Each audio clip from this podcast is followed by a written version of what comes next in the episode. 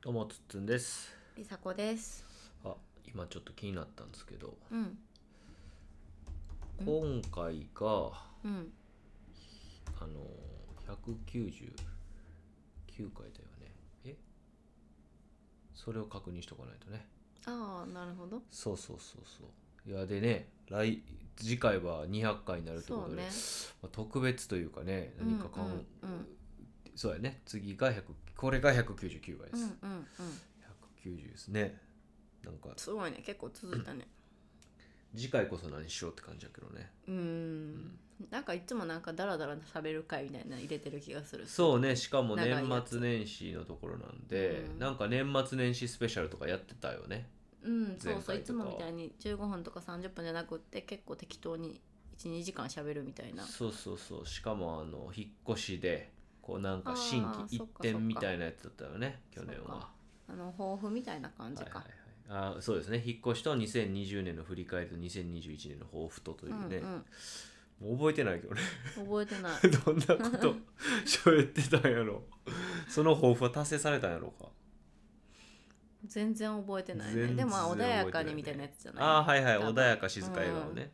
まあわりかしやれたような気はしますけどねそうねまあでもそういうことじゃないですからまだ199回なんでそうね。そうです。そうはい今日やっちゃったら。は今日はまあ通常のね、うん回なんはい回ということで、い。えーっと今日ちょうどあの下の子えー、陽太くん、うん。はい、年中さんですけど、うん。えー個人懇談があったのでそうですねまあ、毎期ごとに1学期2学期はい3学期みと、んはな皆さんそういう時期だと思いますいね。はい。期末にあるので、えーそれがあったので、まあ、そのシェアをね、うんえーしようということですね。うん。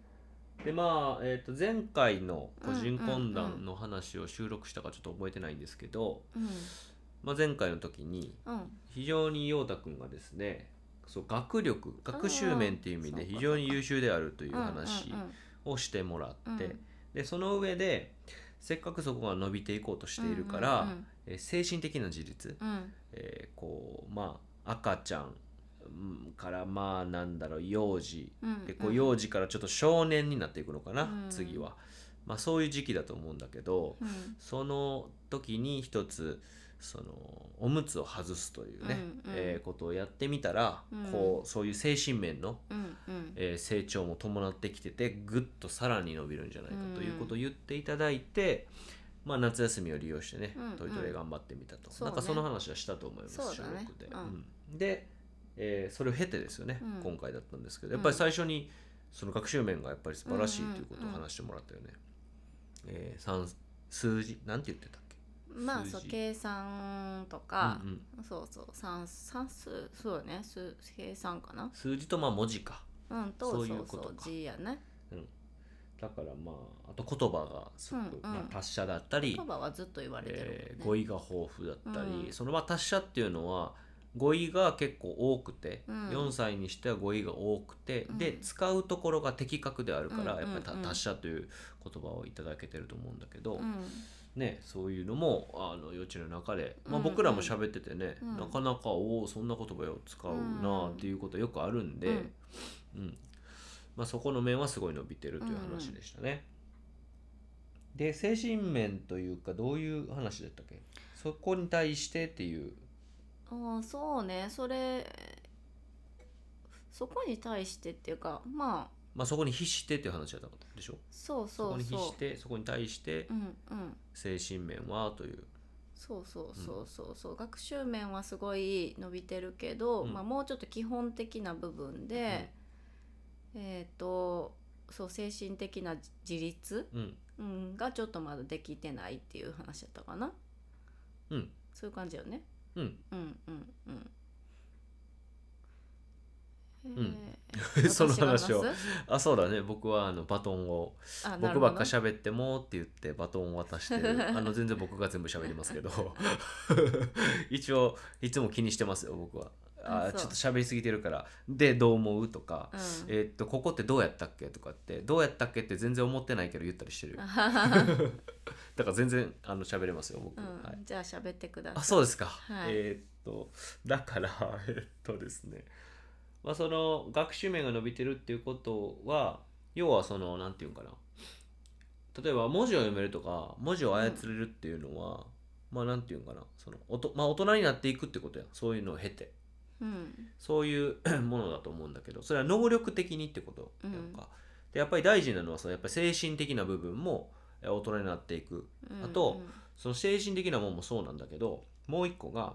自分のことを自分でやれるっていううんうんそれは自分の怒りを自分で収められるっていう意味でもあると思うから、うんそれは精神的な部分の話なんだけど、単純に着替えが自分でできるとか、うんまああのおむつ外れてね自分でトイレ行けるとか、まあ、自分の身の回りのことを自分でできるっていう、そのべ本当べ本当にベーシックな能力だよね、そこのことを、まあ、おっしゃってうん、て、そうね着替え言われたのは着替えとそうだったね、うん、うんうんまあ、あと例えばハサミの使い方とかも言ってたよね言ってたねうん、はがいもうちょっとその年齢に対して上手に持ててないとか、まあ、あと能力に対してその、うんうんげ言語とか数字っていう能力がぐっと伸びてるにもかかわらず、そういう手手先とかうん手を使う、自分の体を使うっていうだからそうね脳脳みそうん脳みそじゃないなうんなんて言うんだろうなそういう能力のことまあでも言語能力だと思うよね結局あまあうんでも数字はでもそうか、うん、でまああじゃあ思った通り体動かせるかみたいなのとかじゃない手先とかっなてんいうての言うんやろそういうのって目あそとうそう手そのの強さあ違う違うまあそれそっちは身体の話や、うんうんその言語とかうん文字の方ってなんて言うんだろうねうんなんていう何能力っていうんやろうねうまあ、ちょっと考えとくわんうんでその身体のところの部分を、うんえーやるまあだからだってボタンをつけ外外したりできる、うんうんこれ身体やから、うん手手手先共,、うん共同性の話やんか,、うんこっちも身体なのね体の使い方の話やからそこの部分をやってうんでだからまあ別にスポーツはできるわけ結構うんいろいろやるから、うんまあ、今はバドミントンも好きやしサッカーも好きやしというような感じでやってて結構できるから、うんだからまあそういう意味では自分でやると決めてそれを何回か練習してやれるようになるっていう、うんうんだか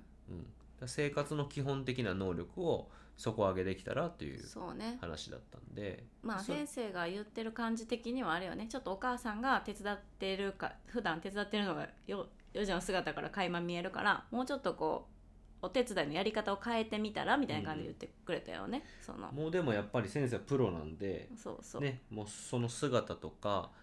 うんえーっいとつそものこれは履かしてもらってるなとかねそうわそうかるそっうてそうもううん、態度と多分言ってる言葉で、まあババレてるというかそうさ、あの今日言ってたのはズボンを履くときにパッて自分で履く子はこう座って履くんよねう、んうんようちゃんは結構立って履こうとするうんうんそれ見て大体立って脱ぎ着してもらってるから立って履こうとするみたいまな、あ、立ってやる方がね難易度高いからねやっぱりそうそうそう、うんなんかそういうの見てあこうなんかまあ分かるよねやっぱね、まあ確かに私が結構やってるかなっていうのは思うからまあ、あと本人が、まあ、やろうとしてうわーって言って、うんうんよママを呼ぶ、うんでママが手伝うっていう、まあ、そういうパターンはすごい多いんで、まあ、特にそうね脱ぎ着のところかなそうね、で先生が言ってはったのはあれよねあのーでも例えばこうじゃあここでこうズボンを下に置いてみて今座ってやってみようかって言った時に結構今素直にうん、従う、んんそういう時期やしそのようちゃん見てたら、うんうんなんかそこで「ええ」とかさやりたくないとうんか、ね、なんとかやしみたいなことを言って反発したりするようになってくるとまたそれはそれで大変やったりするけど今そうやって素直に吸収できる時やから今だよみたいな感じで言われたよね。そうねうんだからやっぱそういう時はそういうことをして前に進めるっていうのを自然に子供はサインとして出してくれてるのかなと、うん逆にそれを意固地になってギャーっていう時は多う分んタイミングじゃないような気がするから,、だかうんらそこを無理やりガーって推し進めてもそうまねあ、仕方ないっちゃ仕方ない、うんまあ甘えないといけない時期ってあると思うし、うんでもこうやってまあ先生もきっかけをくれて、うんうんまあ、一つ前に進めないといけない時が来たのかなっていう気はうんするので、まあでくしくもねまたこれ、えー個人懇談で冬休みに入る前ということなんで、まあ、冬休みまたあのね一緒に過ごす時間がたくさん増えるので。うんうんうえーその中で、まあ、先生が言ってくれたことをやれたら、うんまあ、また彼も一つスステージを一つ上がるような、うんえーことになるのかなっていうのをね今う日、んまあ、感じられたんでう、んうんそこをやっていくって感じかな。そうねうんうんうんうん、もうだから順調に、そうそうそう、うまあ言われたこともてなんかこううわ言われたとかって感じというよりは普通にありがたいなっていうかそうやなみたいなうん確かにちょっと手伝いすぎてたなとか手伝うっていうかむしろやっちゃってたなとかって反省もできたしで今日ちょっとなんていうのやっぱり丁寧にそこ関わって自分でややるように促してみたらやったりしてたからちょっとさ早速やけど結構こう、あやっぱりさてやってくれるんやなとかなんかそうやってこうこっちの見方もこう変わってきたりしたからよかったかな。そういえば個人懇談で喋った後にもやってた時もやってた時あるよねリうサ子が、ん、あのねでも思ったけど多分先生がめっちゃ変えてる言い方をあの頃ってあそお母さんのやり方が間違ってますよぐらいの言い方やってんあの時期うへえ変えた方がいいですよって感じでだからお母さん同士の間で結構あそうなんやなんかこ怖いなまた面談来るわみたいなえ話題になっててそんな感じだったんややっぱ実は、へ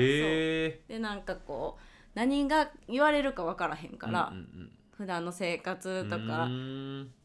そう連絡帳でやり取りしてる書いた一文が言わそんれたりななとんかかその緊張感あったんやねいや結構私だけじゃなくてみんなあってうーん話題になっててんけど今日すっごい先生は気を使って言ってもう今すごいすごいいいしみたいな感じでめっちあゃーよくてよくてこんなによくてあとこうしたなんらかあみったんかたいな感じだから多分なんかあったんじゃない言言われたんクレームとか来たんやと思あうら多分、大変やなそれはうん、でもちょっと確かに聞いた話によるとやけど、なんやろずっとこう先生に相談してたお母さんがいて、うんうんうん相談してたことを結構長い間相談した挙句最終最終的にっていうかそのそのここと をなんか、あんま詳しく言わん方がいいんちゃまあまあでもその内容は言わんけどな。そうう、ね、なんか内容は言わんけど俺らのこと知ってる人が聞いたらうん、うんっていうねあああまあね先生ってあんまりおらんからな そういう意味じゃなくて、そうだねうん、どうんどのお母さんとかは絶対分からへん話やけどそうね、うんでもピンとくる時はピンとくるよね、あそうかな、うん、だからままあ、あ、まあだってそのエピソードを具体的に言う必要はないでしょそうまあこねこではまあまあそううんねやめとこうかじゃいやめとこう、うんなんか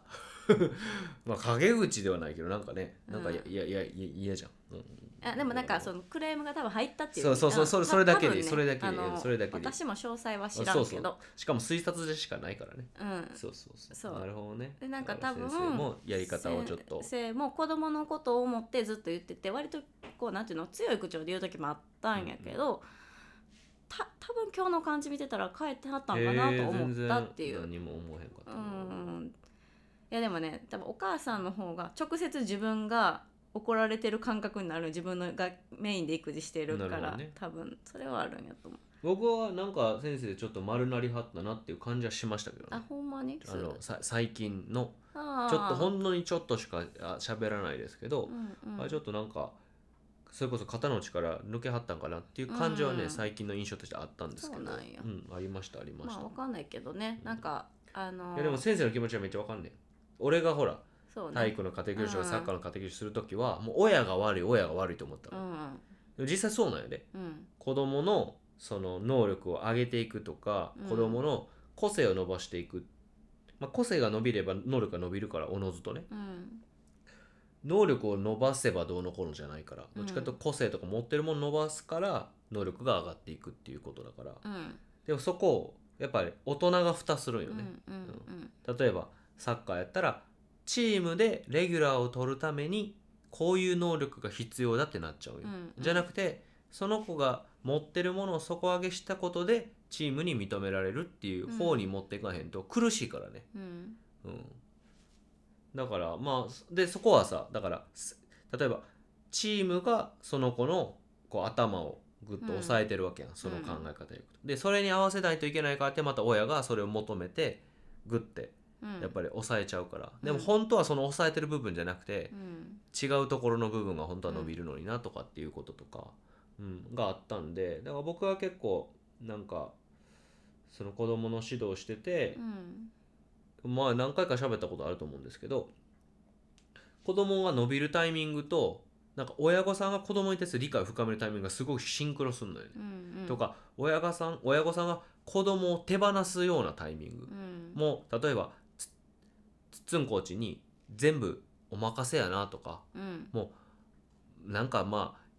こうガミガミ聞いたりとかうんなんか根掘り葉掘り聞くのやめようとかっていうのをこうやめはってるちょっと諦めてる、うんじ瞬間ぐらいと子供が伸びる時が僕はシンクロするってことは結構あったんで、うんそうそうだからそういう経験もあったから僕は体育の家庭教師してた時はあの親御さんに子供にインタビューしてもらうっていうのを、まうんあ、宿題というか、っていうことをやっててそう親御さんに、まあ、今日やってどうだったっていう話とか良かったこととか悪かったところとかを話してもらうっていううんただ単に話してもらうっていうのをやってて、で子供の感想と親御さんの感想をもらうっていうのをやってたんやけど、うんでそれは今振り返ればねそれは俺が単純にそこで必要やと思ってやっててんけど、うんコーチングなんよねそれ。うんうん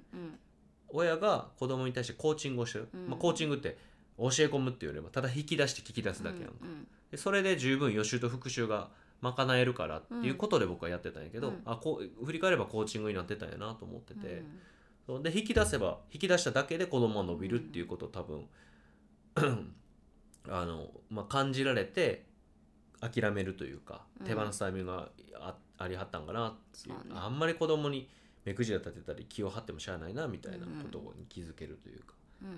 だからそういうのをやってたんで、うんだからブログも書いてたけどそういうメッセージ強かったから、うんまあ逆に言うとそのこうお勉強のね